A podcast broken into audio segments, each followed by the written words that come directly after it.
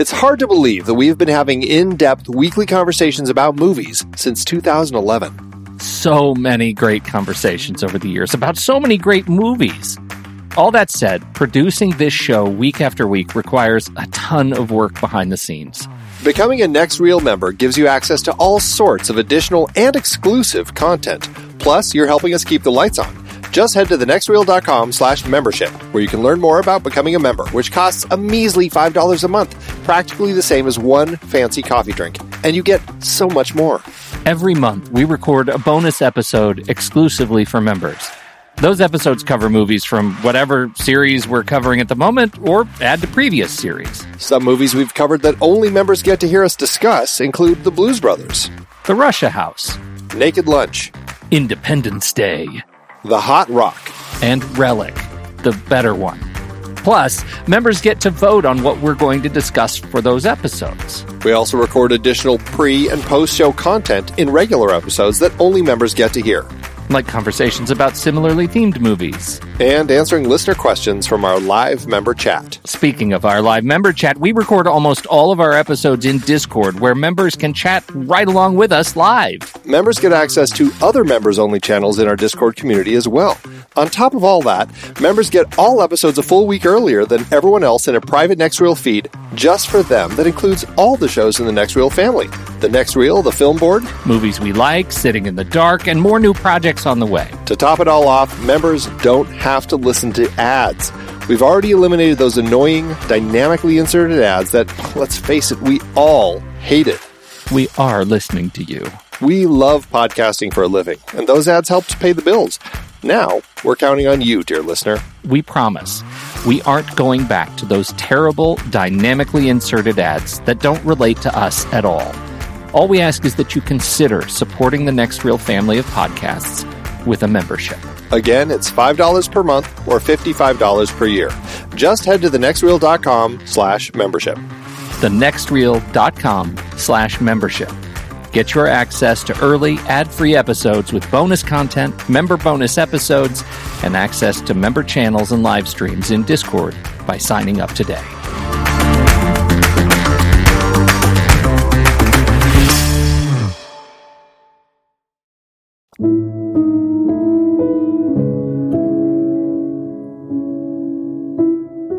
I'm Pete Wright. And I'm Andy Nelson. Welcome to the next reel. When the movie ends, Our conversation begins. brief encounter is over. If you die, you'd forget me, and I want to be remembered.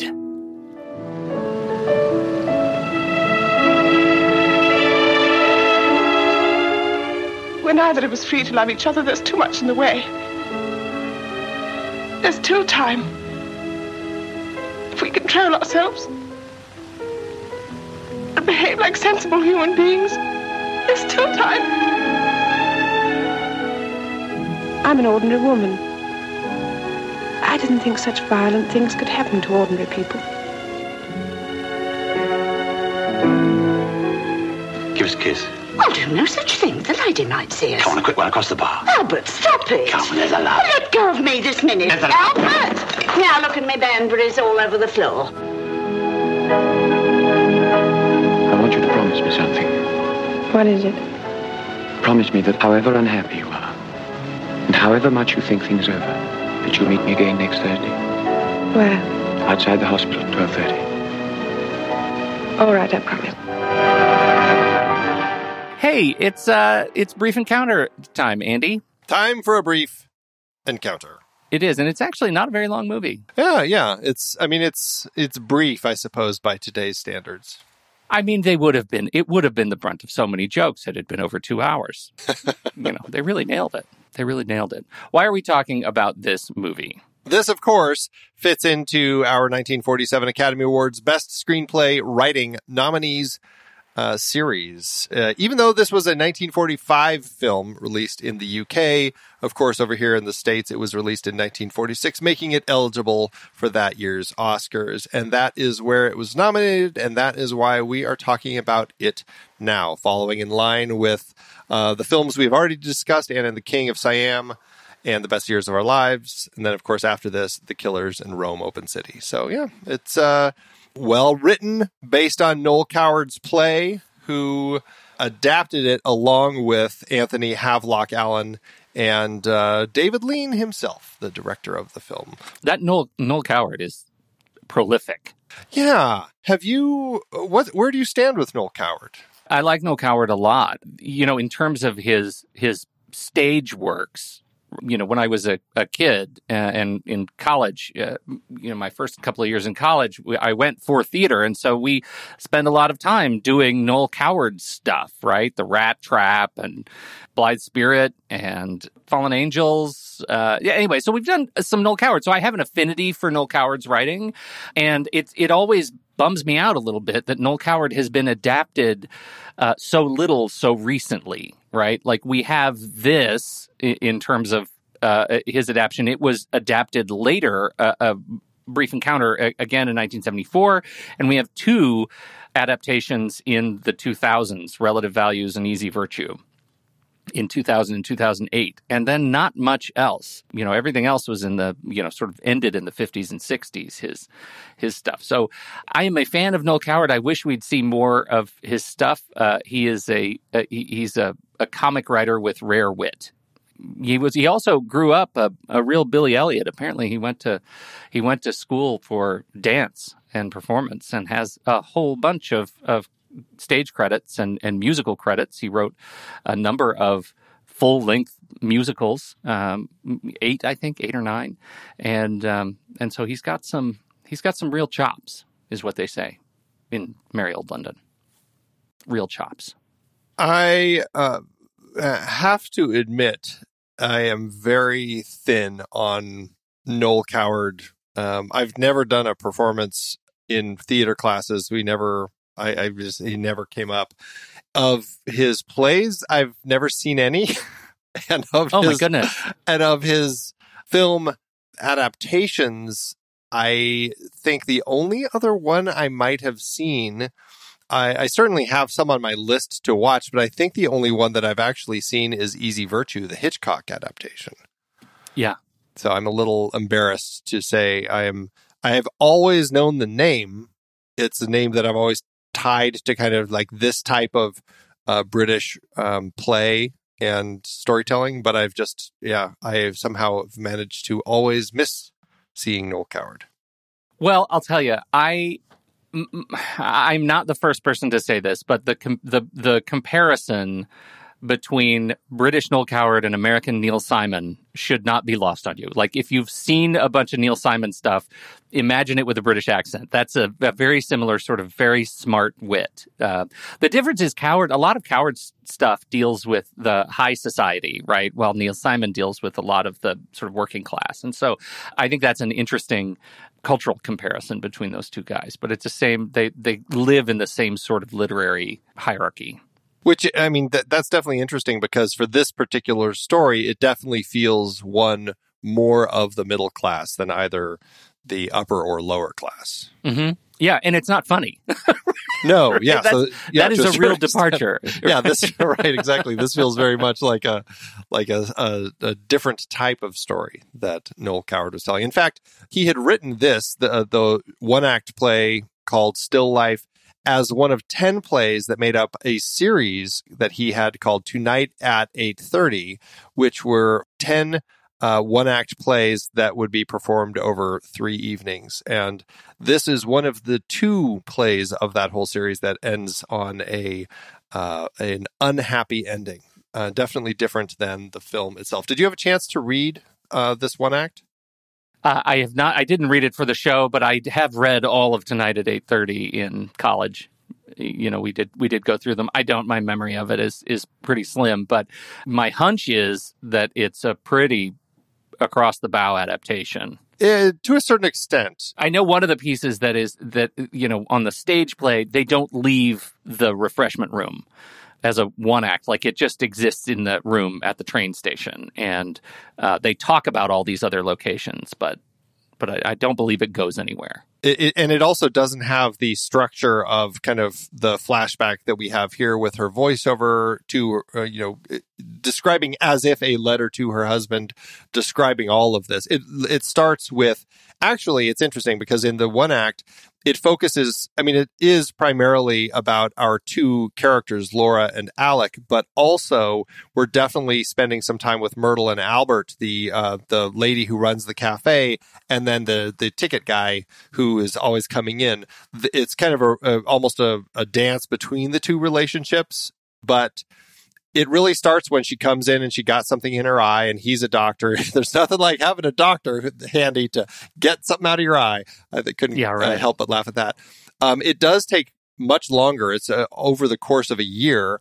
Um, and we have five scenes and um, it's kind of a, a lot of it is the same. There is a point where they end up, it, it seems like they have their I don't know if they have their own flat or if he's just using his friend's flat for a longer period of time, but it really seems like in the play, like they actually consummate their affair. And then it ends with that sad goodbye where he has to go and, and that talkative friend shows up, which of course we have at the very beginning of the film. And that's it. And, and he departs and they never see each other again. And it's a very sad ending. And that's all we get. So, um, a lot more added to this by Noel Coward, uh, along with some of these other people. So, I mean, I guess let's just start there. And in the scope of expanding this story to kind of flesh it out, spend some more time at home where we meet uh, Laura's husband and we kind of get a sense of her home life and uh, a little bit more of kind of the the structure, expanding the the world and all that. I mean, what do you think of how the story um, is structured and how it plays out?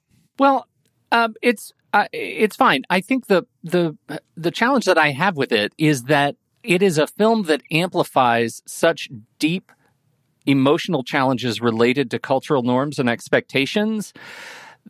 And because those have changed so dramatically over the years, not having them consummate the relationship gives this movie a lot less weight than I think walking away from the play and getting the feeling that they did, right?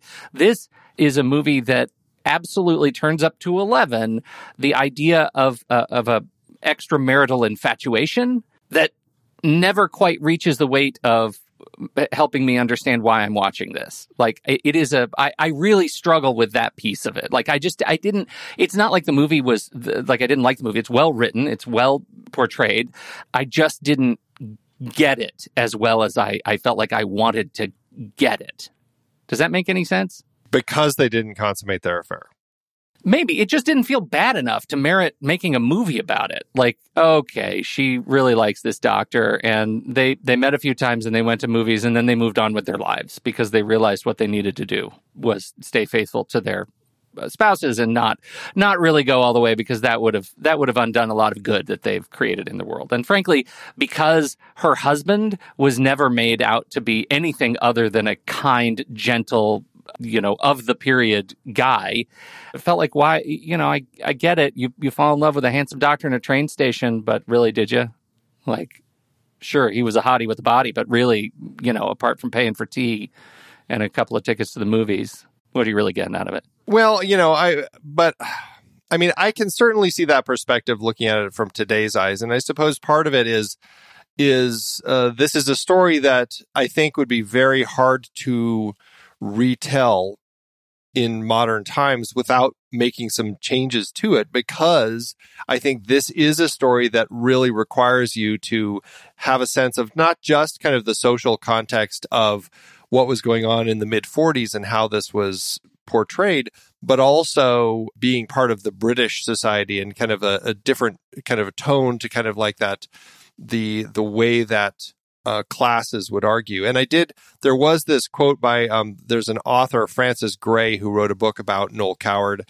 She says it is a, it is a, a common criticism of the play and uh, she says that the problem is class consciousness. This is, uh, I thought, interesting. The working classes can act in a vulgar way, and the upper class can be silly, but the middle class is, or at least considers itself, the moral backbone of society, a notion whose validity Coward did not really want to question or jeopardize, as the middle classes were his principal audience. And I think there's an interesting element to that with this particular story, which we get a sense of in Laura's voiceover as she's really kind of pulling herself apart by having these thoughts and wanting to wanting to go down this road but afraid to go down this road and you know every time they start thinking about going down this road, she runs into an old friend or, or something. And so there's this constant fear of discovery. And then, you know, after nearly consummating the relationship before getting scared off by the reappearance of the, the friend who owned the flat, it's like she nearly throws herself into an oncoming train. Like uh, she's so torn by these decisions. And so I certainly can understand you know your perspective with this story because I think it is very staid in the way that these characters control everything and, and are, are afraid of even stepping remotely out, even mentally outside of that control. And I suppose it just boils down to is it something that you can find a way to kind of get you know in step with or is it something that's going to kind of keep you from it for me i found it much easier to get in step with their thinking and i found it to be a very emotional, heartbreaking story. And I was like right along with it. But I can absolutely see why some people may have more of an issue of of really kind of connecting with this.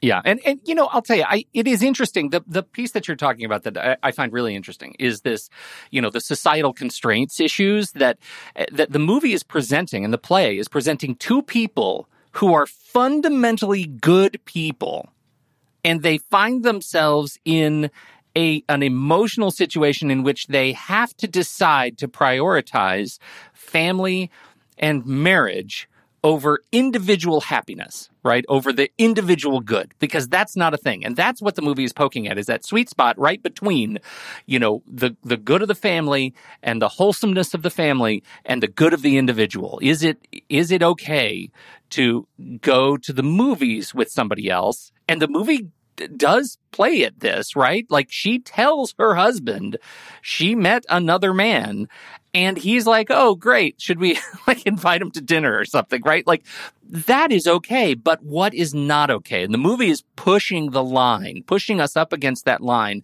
of what is okay for and maintains the strength of the family and what is not okay because it forces us to examine individual good and individual happiness. And that that stuff is interesting the fact that it's a, a, romantic tragedy and that they don't ever actually get to end up together is where I struggle because it's like they don't end up doing anything that is that just feels like they've adequately made the case that they've pushed toward individual good too far. At the end of the movie, I don't feel like she would have done anything that her voiceover to her husband, had it actually come out of her mouth, uh, he wouldn't have been able to forgive and move on. Well, I guess, I mean, you know, who's to say as far as how, you know, different couples work yeah. in their own relationships. I mean, that's, I don't think that's necessarily, I think every single relationship is going to be different in that regard. So who knows? Yeah. But I think part of the thing is, uh, and, and I suppose this is the line with consummating an affair physically. They clearly have already consummated the affair emotionally. They've both declared their love for each other. They can't,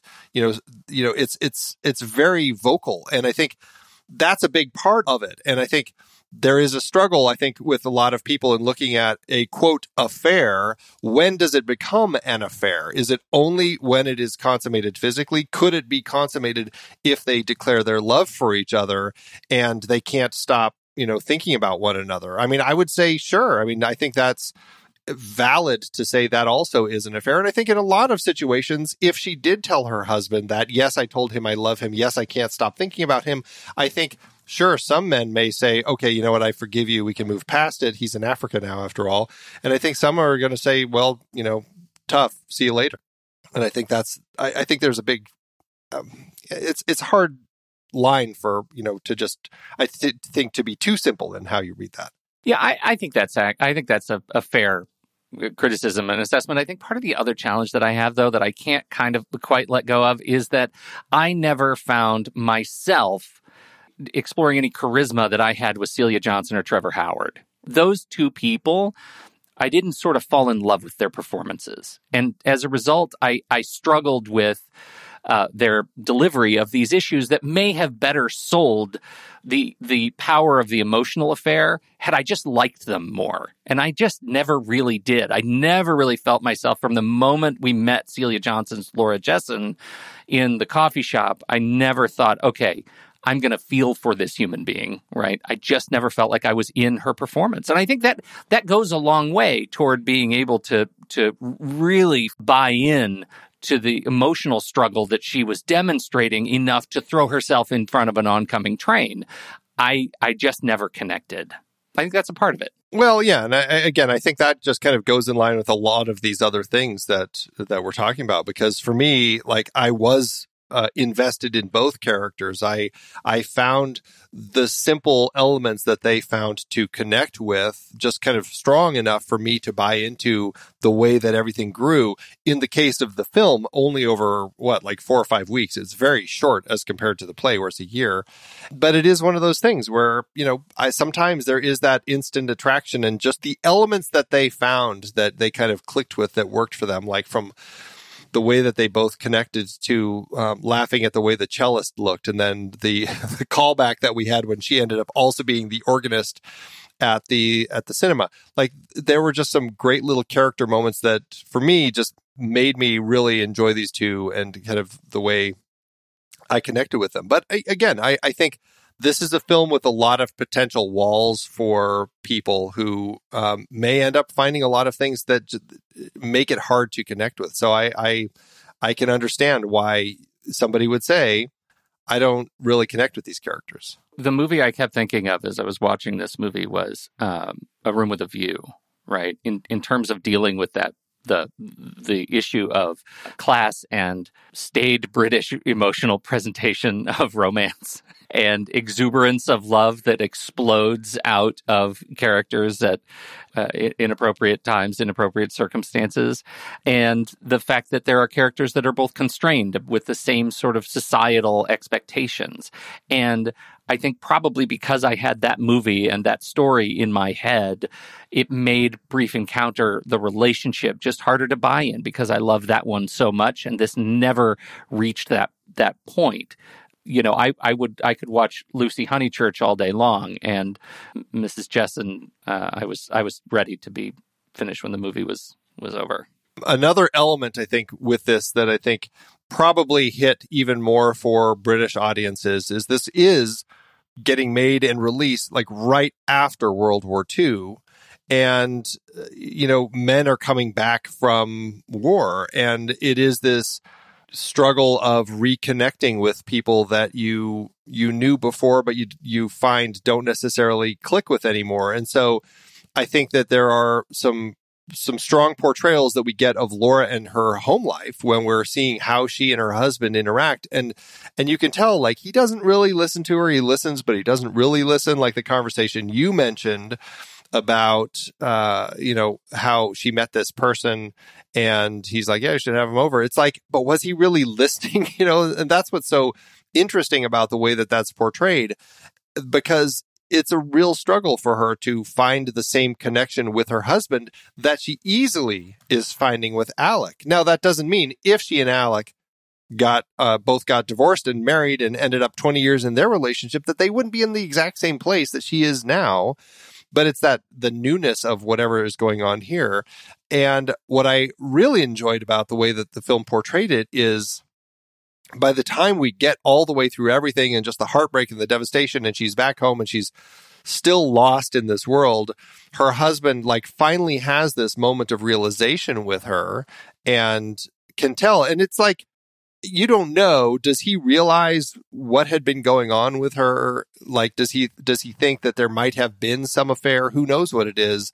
Whatever it is it is a very accepting loving moment of a husband realizing finally that his wife needs him and coming to comfort her and offer solace and support and that was like for me like wow what a beautiful way to end this film that I wasn't expecting, especially because the play had just pretty much ended on that big downer you know, that was a great moment. And again, speaking to relationships coming back together after World War II, I think it was a, a strong way to kind of end this story. Plus, Andy, like this is this demonstrates the power of voiceover. Her voiceover throughout the course of the movie rendered her catatonic. He had to come to her aid because she was un, she was unable to speak by the end of the movie because her voiceover was so powerful. uh, okay, voiceover. Let's talk about voiceover because clearly voiceover is an issue uh, for you in a lot of uh, stories and you know for people in general. I mean, there are times when voiceover uh, can work in this particular case, the voiceover is used as our tool to go from present day when she's uh, at home the day that he has left, that Alec has left. Uh, she has come home. She's heartbroken, especially because this busybody talker, Dolly, ended up showing up, uh, interrupting their goodbye. And so she's kind of this extra heartbroken because of all that. So now she's home relaying in her mind this letter to her husband walking through everything that happened and got her to the place that she is right now. Uh, we cut back into that voiceover quite a bit over the course of the story. I, I could argue that there are times that it works and there's definitely times it isn't working. I mean, I'm I'm guessing you lean more toward the camp of the latter with this one. I'm well. I'll tell you, I'm conflicted, and and I don't think we can have a, a conversation about the the voiceover without also having a conversation about the framing device. The fact that we end, we begin at the end, um, and those those two things are are really hand in hand to the telling of the story because the intention of the story itself, of the way the film is made, is that she needs to be sitting in front of her husband, having this dialogue in her head as if to him as a way to absolve her uh, or, or, you know, right, to get all this off her chest, but she hasn't yet gotten to the point where she can say it all out loud. So she has to relive it, and that's the experience we're having with her. We're reliving it in her head. And so when I imagine the movie without that, I I don't necessarily know. Like, could you have made the movie straight? Could you have made it as a straight story, just beginning when she meets the doctor and the eyeball thing happens, and tell the story as a standard romance? I don't know that you could because I feel like we have to keep coming back to the husband to remind us as the audience that he's still in the picture, right? He's still somebody who's there that we need to care about. We need to care about his position and what would he say if she was actually opening her mouth. Do you have a take on that? I mean, you bring up a very valid point with this type of structure. There are are many times that we have talked about on this show that we've talked about just in other movies where we're like they have this framing device and we've talked about it on on our, our favorite site tvtropes.org uh, as far as this type of bookend where we're getting the end of the film at the beginning as a framing device and then we're dipping back into it over the course of the story. There are so many times it doesn't work but by bringing this in structured this way, I do think you're right. We're getting more time spent with the husband, more sense of her in a way where she wants to be open. She wants to kind of tell him all of this stuff. It's almost like this final getting it all off of her chest. But as you said, it's like she's preparing to get it all off of her chest and she has to go through it again to get there. It ends up adding extra emotional weight to all of this, especially because we also are in this context of kind of understanding why it's happening because her husband isn't listening at the point of the story. You know, we really don't get that change in him until that final moment. Yeah. So to that end, I, I think it works. I, I do. I do think it works as much as it, it strains me to say it out loud. I think we have to have the voiceover. It's her just contemplating the impact of her actions on her family and social standing. Like she is litigating it for us, but more for herself that has to be what effectively leads us to her decision to you know do what she did and let the doctor dr hound dog go. So i yeah i think it works. And i yeah i regret that i have that opinion but i do. I, I think the voiceover plays. What i don't like about it though in terms of the framing device just just as a quick addition i wonder if there would be a different way to introduce us to them as a couple without introducing us to them in sad mode like I I wonder if you introduce us to them like with just her and Dolly. Like it's okay for her to be sad, but we we the first time we meet this couple, there's no energy to it. Like it it it's the the at a very emotional low point at the beginning of the movie, and uh, I uh, Dolly, as annoying as that character is supposed to be, thank God she's there because she is the light on the screen. She's the electricity, the spark that that gets me into the movie. I, it's hard to start a movie at such an emotional low point for these two characters. That's so weird. I, I totally uh, didn't read it that way. I, I could feel the tension palpably uh, from the screen through that whole opening. So um, yeah, it's just it's funny how how uh, differently we could read something. Yeah. Um, okay, but but to your point about some issues with this voiceover, there were at least a couple moments that I did notice that I ended up having some questions as to the structure of it and if there were times they could have made it better. One, and this was just a moment that I noticed that it dropped into voiceover. It's when they had left the restaurant where they had had the champagne and everything. And he says, I want to get, I, I have a surprise for you. And he runs outside and then only uh, to find that as she's waiting there, one of her old friends, along with her friend, had also been in the restaurant, had stepped out to get their coats, and they all run into each other. While all of this is happening, instead of actually having just the scene play out, it's being told to us, relayed through the voiceover, but there's nothing about the voiceover in that scene that isn't something that could have just been said by the characters. So that was a moment. Yeah, that we're actually looking at. yeah, so that was one of those moments where I'm like, you didn't necessarily need the voiceover. You we could have just had the scene play out and we would have been fine, you know? For sure. Yeah, no, I agree. Yeah, the other thing that we run into, which, and this is just a, a, a challenge in very much making the story from Laura's perspective and specifically from her perspective as she's relaying all of this from the future, as she's kind of reminiscing. We have one prominent, important scene between Alec and his friend after she has left the apartment and she's terrified because this person may have, you know, seen her and, and in her mind, the two of them got to talking about oh women and all this fun stuff. But in reality, it's a scene of Alec talking to his friend and his friend discovering the scarf. And it's an interesting conversation where Alec is, it seems, not really necessarily welcome anymore. His friend is very kind and everything, but it's like he's not necessarily welcome anymore to kind of use his flat. And his friend kind of tells him he's not surprised. I'm just a little disappointed, whatever. And it was kind of an interesting little scene, especially for a friend who's like, calls himself so worldly and everything. It was interesting to see what way that played out.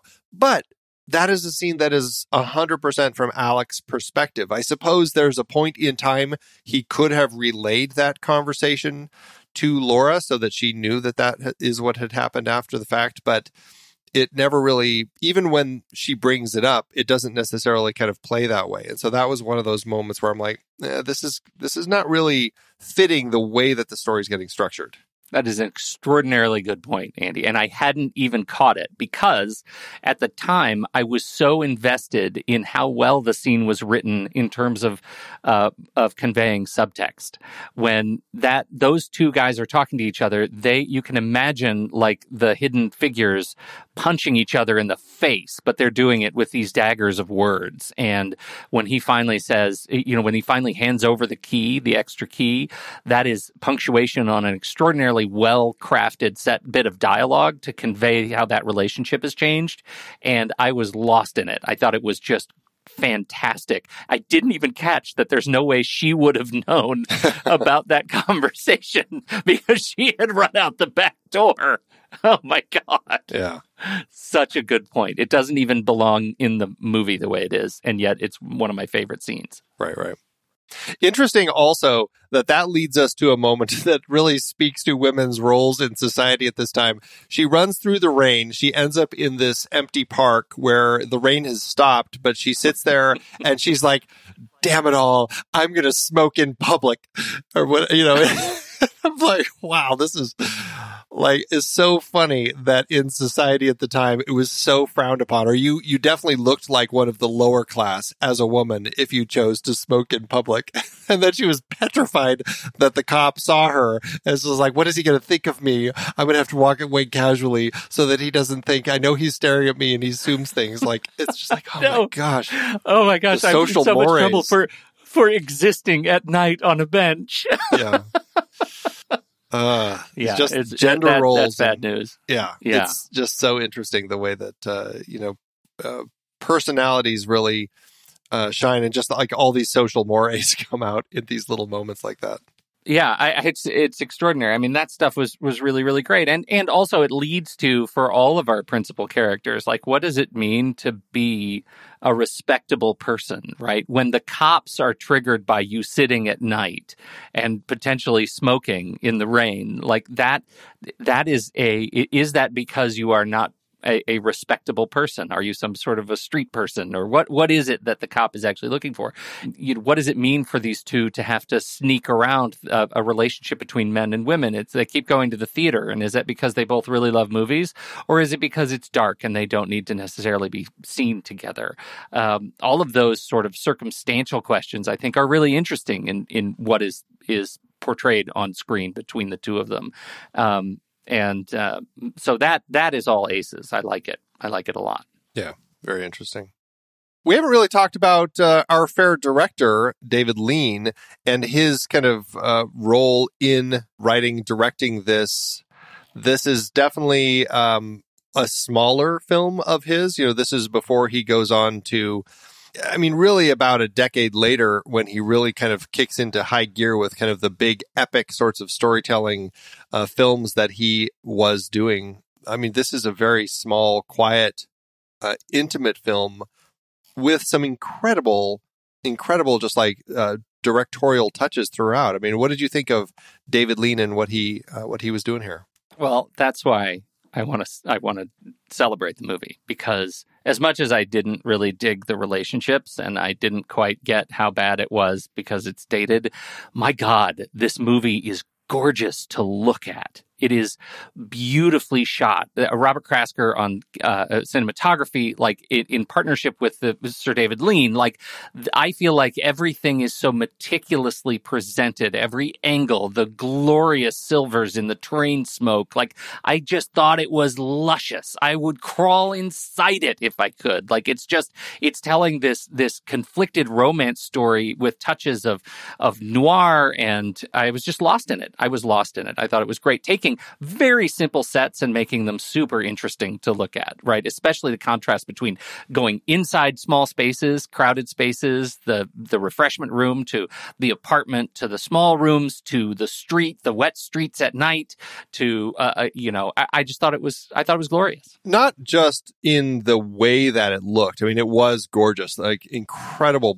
black and white cinematography throughout. You can see where uh, you know, Krasker would work so well with Carol Reed a few years later in The Third Man. I mean, absolutely kind of For like sure. that. It, it, even as a love story, this feels very noir, very expressionist in just the shadows and the pools of light and everything. Just, it is just gorgeous.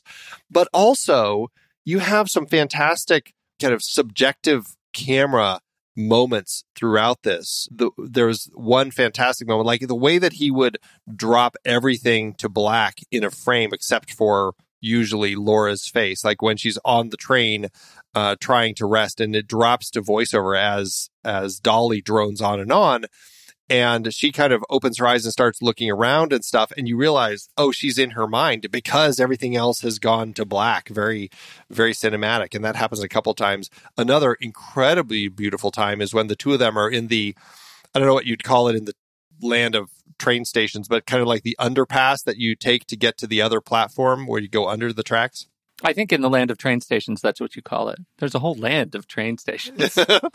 right. Uh, but there's that another pool of dark as the two of them walk through this uh, this underpass, and as they are coming toward us, the black shadows of the bottom right corner, it's just all solid black, and suddenly Laura appears out of the darkness in her chair at home, sitting there as if she's watching this whole thing play out. And then the rest of the image dissolves, and we're actually in her, um, in the sitting room at home with her husband. So cool. But just God, like, so wow, cool. what an incredible moment. And then my favorite of all of them is at the end when we get the shot when she comes running out as uh, as he his train is departing, and this is after having seen it play from Dolly's kind of perspective at the opening. Now we're in Laura's perspective at the end. She comes running out, and as the train is coming by, the camera slowly tilts until it's fully Dutch angle as the train whips by and the wind blows her, and you can just see the devastation and the heartbreak on her face it stays in that tilted angle and then she kind of goes back in and it just really kind of gives us this shift in perspective with her. I mean, it's just like, oh my God, just like the way that the camera got in, got me inside her head in that moment was just, it was just spot on perfect. I was like, God, this is why David Lean is such an amazing director. Just little things like that that just really brought this to life. He just has such an ability to, to chronicle visually transformation of characters over time, right? Like that is what this whole story is about. It's about these people who are being conflicted uh, or being in, in, introduced to this romance with one another, and their conflict, conflict, their conflict, uh, is what leads them uh, to make a significant change in their lives, and it happens to be one that leads to immediate regret and pain and all of that in their departure. But it is the journey of that conflict. I could totally see how this guy goes on and tells story of massive individual change in River Kwai and Zhivago and Lawrence of Arabia. And the fact I already mentioned uh, E.M. Forster uh, adaptation, A Room with a View. This was his last film, was A Passage to India. Like it's, it is like he knows how to tell very big stories, but you can see exactly his attention to character in this very, very small story too. And I, I think that's a reason to celebrate him uh, all the live long day, Andy, all the live long day in the world of trains. It's just uh yeah, just an absolutely beautiful film. And the black and white just it just really sings. It's just it's perfect how beautiful it all is and it just feels right for the way that the story is told. He's a guy who has an ear for for film too, right? And and the fact that um, you know he he so adeptly uses uh, Rachmaninoff's Piano Concerto Number Two, um, which is a, a long piece, but many of the themes are quite famous, and uh, he uses it really really well throughout this film. And um, I don't know if you uh, you played piano. Do you have you ever been challenged with a, a version of the Rach Two? I have never been enough of a pianist to tackle any Rachmaninoff it is astounding to me to watch people play it because it's uh, largely like so big and fast and like there's just a lot of stuff going on in it. Like I always think with rock, I always go to Shine, the fantastic Scott Hicks film, and I, that's the, that's the third concerto in that film, which is insane so that's generally what I think of when I think of Rachmaninoff is like, if you are insane and a pianist, then jump in. But that's uh, not for me. Personal story My grandmother was a concert pianist and she was extraordinary. And she would come over to our house at, when I was a child and she would play through Rachmaninoff's piano concertos. And uh, the Rach 2, the Rach 3, they, they, were kind of regular refrains. And I used to lay on my back underneath the piano and listen to her play. And the thing that's extraordinary is that her hands were not big enough to actually achieve the technical, like, prowess of the piece. So there were a lot of shortcuts. When you later hear how Rach played Rach, right, and you see the fact that his hands were so giant that he could achieve chord structures with a single hand that require two hands for normal humans, uh, that you, you get a sense of, of why these are become important pieces. They're beautiful. Rachmaninoff had a real sense of cinema when he was writing his, his orchestral and, and concertos, but uh, they are emotional and beautiful and deep, and they also happen to be some of the most technically difficult pieces to play. So I love this piece. I love so so much uh, about it and it was like this this happened in this movie and I didn't even know that I was going to hear some Rachmaninoff in this movie and and to hear it used so well I thought was was a real triumph. Yeah, I I'm just I'm not familiar like I don't even know if I've really listened to Rachmaninoff outside of outside of like when it's played in films. I, I, mean, I'm sure I've heard various pieces throughout, but I have always enjoyed just the, the strength of the pieces. And you're right, it fits. It, like there is this it feels like music that is taking this emotional journey and that's why I think it fits so well in this film. It just it feels very much of this kind of fits the story of these two. Yeah, for sure. I know you weren't a fan of our two leads here, uh, Celia Johnson and Trevor Howard. Um, are you? Have you seen much else of them? Is there anything in this film that that did work for you of the two of them? Have I seen anything else of them? Maybe I don't know. I haven't given her much thought. I don't think so. Is there something? What is the most popular thing that you think I should have seen? She hasn't done all that much. Yeah, I am less familiar with Celia Johnson. You know, she is. I, I found her to be a really compelling actress in this film. Like there's something that she does really well in portraying kind of like that the quiet British reserve and kind of the the uh, trying to lock her emotions down. Like I enjoyed her quite a bit. Trevor Howard, I've definitely seen a lot more um, over the course of his career. Um, you know, he's just one of those faces, and I'm looking through his filmography, trying to remember what it is. Well, of course, he was in The Third Man a few years later um, around the world in 80 days. He's in that Mutiny on the Bounty. Oh, that's that's where I Mhm. know him the most from because he's that would be uh. Captain Bligh in that one. He was on Von Ryan's Express, The Charge of the Light Brigade, Ryan's Daughter again with uh, David Lean. Yeah, he's definitely somebody who's uh, been in lots and lots of stuff. Superman. He's the first elder in Superman. Guilty. he's one of our That's fantastic. Yeah. Is also in the Great Muppet Caper. So, All right. but who who wasn't in that? So, So he has real chops, yeah, is what you're saying. he is just he's one of those people who's been in a lot of things. And another film made this year that also um, was in competition for the Oscars, Green for Danger. Have you seen it? I You haven't, but I just know in looking on my awards research that he was in that one. I remember the name popping up. So that's what I'm curious to see. The title is a reference to the color coding used on the gas canisters used by anesthetists. It's a British thriller detective film. It seems like red should be the danger color. It feels like green for danger is problematic. Well, in anesthetists, it makes you sick, like you know, green face. I don't know. I'm just Oh, vomit vomit emoji is what you're yeah, saying. exactly. Okay. Maybe they should. Uh, I, I uh, would that emoji had just uh, existed in 1945. I think that would have changed all of our symbol symbology. yes, absolutely. Dan Brown's stuff would have been very different. Jeez. oh my gosh.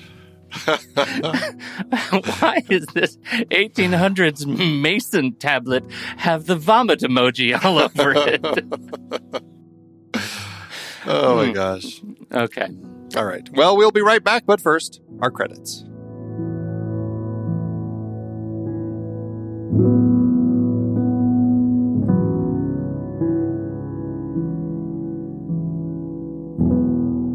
Next reel is a production of True Story FM, engineering by Andy Nelson, music by the David Roy Collective, Oriole Novella, and Eli Catlin.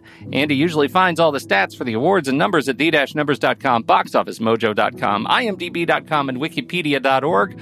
Find the show at truestory.fm, and if your podcast app allows ratings and reviews, please consider doing that for our show.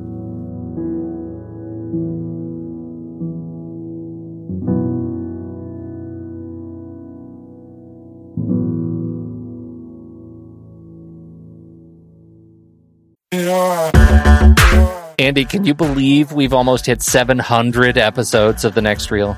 I know, it's crazy. And with all the other episodes in our family of podcasts, we are well over 1,200 episodes of movie conversation. It's really pretty amazing that we've gotten to have these in depth movie chats every week for over a decade now. And we couldn't have done it without our loyal community of film fans. Their support over the years has meant so much. For sure. That reminds me, we should give the merch store a shout out. Buying shirts from thenextreel.com slash merch is a great way listeners can continue to support the show. Plus, they get to sport our great designs. Absolutely. I think sometimes folks forget we have a variety of shirts, mugs, phone cases, and more available. In fact, a great place to start is with a shirt sporting the Next Reels logo. We also have that classic Fast Times Spicoli Surf School tee, or the weirdly popular Rusty's European Tour shirt. The one from National Lampoon's European Vacation. Why is that so popular? Search me, but we have sold a ridiculous number of those. I guess there are a lot of Rusties taking trips to Europe? We're always adding new designs based on movies we've covered, like our brand new design for a streetcar named Desire, featuring a streetcar named Desire. So if you want to rep your love of TNR and films, head to thenextreel.com slash merch. Every purchase helps us continue to have these weekly in-depth conversations. So visit thenextreel.com slash merch today. And as always, thanks for listening and being a part of the Next Reel community. We've got lots more great movie chats coming your way. All right, Andy. This is another one of those at a time when people had to get a lot out of their playwright dollar. Let's talk right. about other adaptations. Uh, it was, uh, you know, obviously it's a one act play. So there have been countless performances that over, over the years, but uh, it was adapted a few times for radio, not just even as the one act play, but also as the film version. Noel Coward had a hand in some of those adaptations in the 40s, um, all the way up into 2009. There was a, the BBC did a 75th anniversary recording of this. So definitely something that has been uh, told over time. There was a TV version in the 60s with Dinah Shore and Ralph Bellamy, and then another version in 1974 on Hallmark Hall of Fame with Richard Burton and Sophia Loren. That one was not received well at all. And a lot of the reason was because a lot of your complaints where people feel like, you know, especially in the 70s, it's like, why are these people not doing anything with this? Why is this, why is this so serious? And so that kind of fell into the reason why it uh, didn't uh, work very well. The play, there was a, an adaptation of this film. Wait a minute. what? also what? made. Yes. Yes, they uh, they adapted the move they they adapted the the screenplay for Brief Encounter into a play called Brief Encounter. Hayley Mills uh, was actually the the first to perform it in '96, and uh, before it went to the West End in 2000 with Jenny Seagrove then more theater versions, and eventually, of course, an opera version. And where would we be if I didn't say that there also was a, uh, a version in India, Meg Hummelhar? Uh, how to do during award season, apropos of this series? That's right. Part of the reason we're here. Again, this film was released in the States, in the US, uh, in the States and in the US in 1946. So at the Oscars that year, it was nominated for Best Writing Screenplay. David Lean, Anthony Havelock-Allan, and Ronald Neame were nominated, but it lost, as we've already discussed, to The Best Years of Our Lives. David Lean was nominated for Best Director, but also lost to William Wyler's uh, Best Years of Our Lives. And Celia Johnson was nominated for Best Actress, but lost to Olivia de Havilland in To Each His Own. At the New York Film Critics Circle Awards, Johnson won Best Actress. At the National Board of Reviews, it won by being part of the top 10 films of the year. And of course, at the Cannes Film Festival, it did win the big grand prize. So, uh, you know, it did okay. Three wins, three other nominations, all told, uh, you know, well enough received. Okay, but then how did it do at the box office?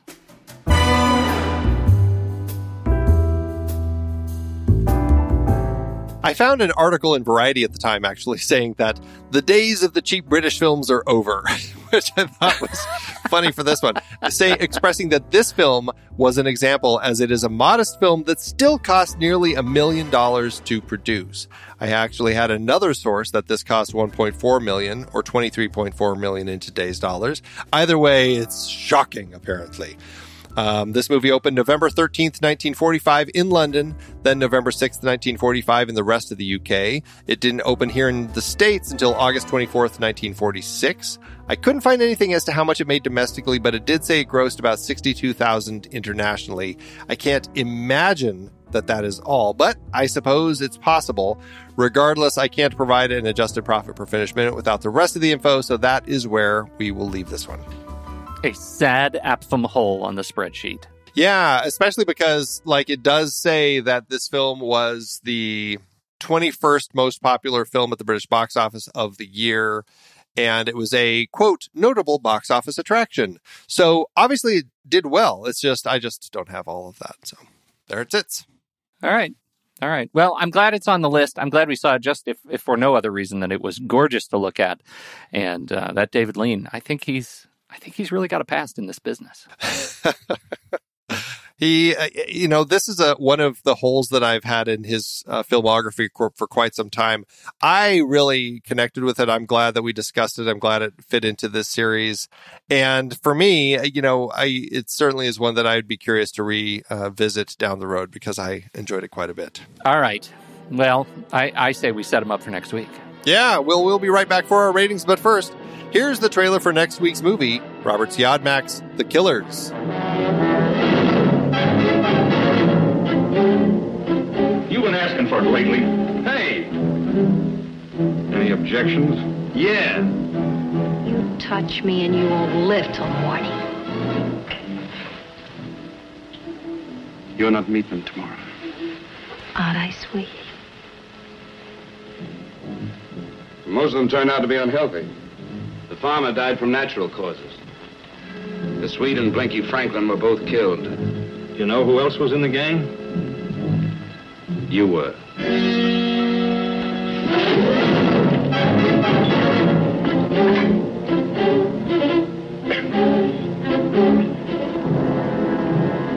Reach for that and I'll kick your brains out.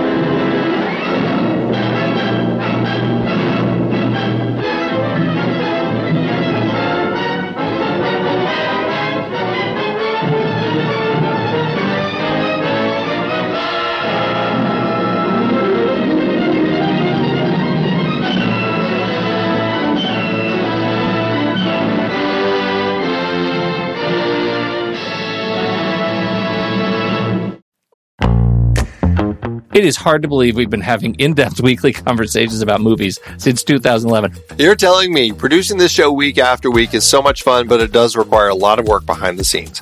If you'd like to help support our efforts, one easy way is by using our originals page when shopping for books and movies that we've covered.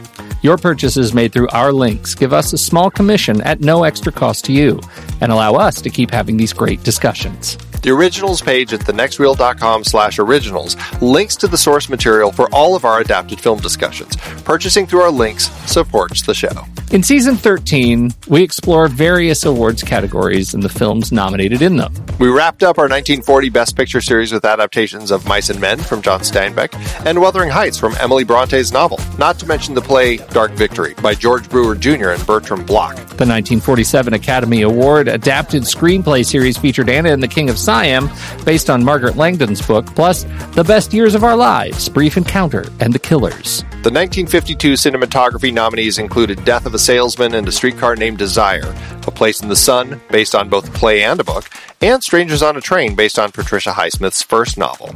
So many great movies based on books and plays, like Beckett, The Pumpkin Eater, A Boy and His Dog, Rollerball, The Princess Bride, Congo, The Scarlet Letter, Jackie Brown, The Deep End, The Gray, The Woman in Black. and Top Gun Maverick, which I'm very much looking forward to revisiting. Get the source books at thenextreel.com slash originals. Start your next read or reread from the movies we've covered. Visit thenextreel.com slash originals today. Letterboxd. Andy, um, what what are you gonna do? How many stars are you gonna give this movie? Because I feel like all I need to know is that I'm giving them slightly fewer than you. I have a feeling that's where we're going to be landing with this one. I uh, really connected with these characters, really enjoyed it. I'm going to give it, I'm torn between four and four and a half on this one. I'm going to do four for now, but it is one that could go up to four and a half on future watches. I am so glad to hear you say four because my instinct said three stars. I'm going to give this right down the middle for me. Three stars. Three stars. I figured that's about Yep. where you were going to land Yeah. with this one. I'll even give it a heart for the direction and, and cinematography. Okay. Three and a half Yeah. and a heart is where we will land over on the next Reels Letterboxd page, which you can find at letterboxd.com slash the next reel. So what did you think about Brief Encounter? We'd love to hear your thoughts. Hop into the Show Talk channel over in our Discord community, where we will be talking about the movie this week. When the movie ends, Our conversation begins.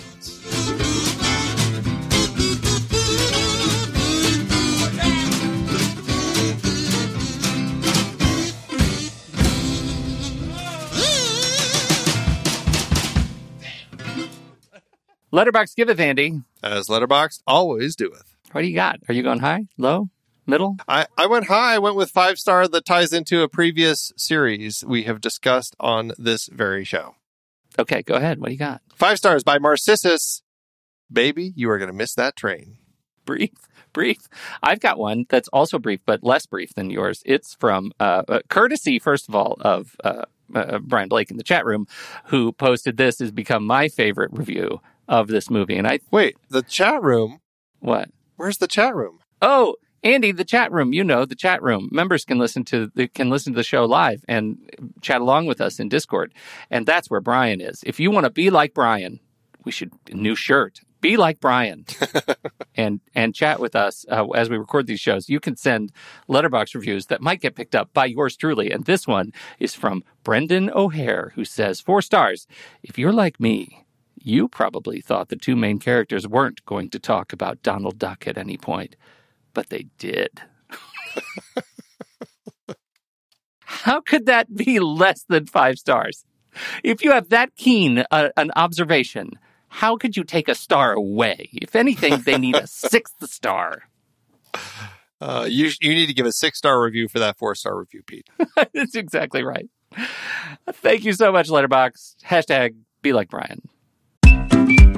I've been podcasting since 2006. In that time, I've tried countless hosting platforms, but in August 2022, we switched to Transistor to power all of our shows here at True Story FM, and it's been a game changer. I love the Transistor allows unlimited podcasts and storage without extra charges. We can publish so much content, and we do.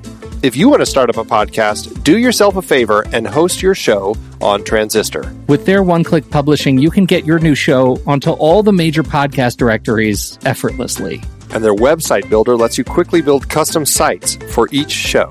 The detailed analytics are invaluable too. You can access all kinds of listener data anytime. Oh, and the versatile players allow you to embed episodes anywhere to reach new listeners. Plus, the team behind Transistor is super responsive and keeps making the platform even better. After using countless hosting services over 15 plus years, Transistor has been hands down the best podcast partner for us. If you want a hosting platform to take all the worry out of getting your podcast out into the world, go to thenextreel.com slash transistor and check it out. Support our show and support your own show by going to thenextreel.com slash transistor. Start growing your podcast today.